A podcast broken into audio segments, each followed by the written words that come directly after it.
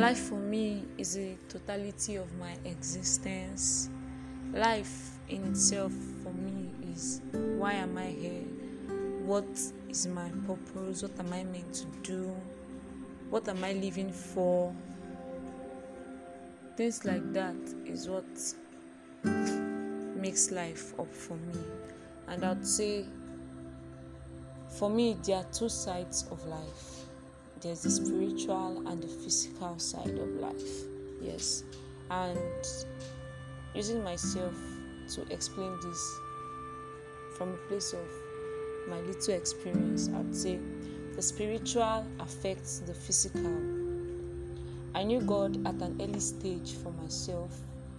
Yes, early into my life, I knew God personally. It was not just about the going to church, going to church, going to church thing for me. Yes.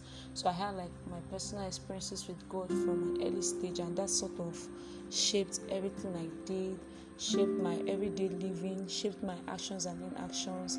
That shaped even my physical aspect of life. It shaped the way I lived, the way I did things most of the times. Fine, there were times I made mistakes, there were times I didn't do things how I should have. That's doing it the way God wants it. Yes, I'll put it that way. Doing it the way God wants it. But in general, I would say the spiritual greatly affected the physical for me. With physical, my academics, health wise, and a whole lot of things, the, phys- the spiritual really affected my physical. And some things really, like, I would say, some things were factors in my life experience so far. Say my family number one. Yes, family, the people I grew up with and all that. Growing up, I was more or less an introvert, although I'm still introvert, but I'm a better one than I used to be. So I was more or less into the books and nobody, like not into human beings. Yes, from small. I liked book.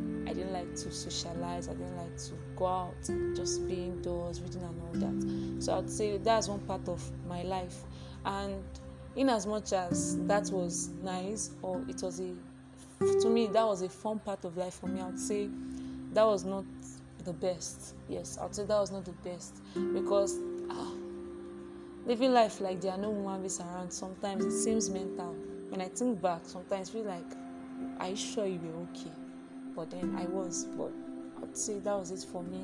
Then the mm. friends yes yes yes yes. I had so many times in this my little life that the friends I've kept or the people I've met and called friends would have taken me down, down, down, down back to square zero in my total work with God and everything. But then it takes a whole lot for you to be able to stand because that's I said in life it's more of spiritual than physical, and your spiritual should be the one affecting your physical, not your physical affecting your spiritual because when you begin to live life based on just the physical feelings and all that, you find out that you can't even cope in the spiritual anymore. You won't be able to even um, do that which you're supposed to do in the spiritual. But when you allow yourself the spiritual aspect of your life to be the foremost part, that's putting God first. That sort of makes everything better for you. That gives you a kind of grace to be able to withstand the storms of life in general. Yes, to be able to withstand whatever life throws at you, whatever it might be. And I would say another thing that has affected life for me is environment. Yes, even though are, it's people that make up the environment, but I'll say the environment in totality, where you stay and all that. That's that's another thing that has made life for me. I'd say when I was growing up, okay i grew up in an environment in an estate actually where everybody was mostly indoors. The only time you mm-hmm. come out okay you go to school or when there's like someone has a party in their house you go to their house directly that's still within the estate and then you go back. So then it was more or less like you're on your own kind of thing. So maybe i'd say that also contributed to me being introverted and not going out that often, wanted to stay on my own and just read my books. I was all about getting A's, getting good grades and all. Then then when I moved from where I used to stay to another state in particular, ah life for me then it was let me say a struggle between my physical and my spiritual because I was already into my teenage then, and that's when you meet friends the most.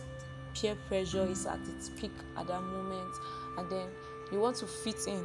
Yes, there's this pressure to fit in at that point in time, but then knowing that life, having that background knowledge that life is not just about the now, but about the future, about when you think back, what do you want people to say about you? What do you want people to say? Ah, when I met this person, ah, this person was just a bad human being, blah blah blah, things like that. No.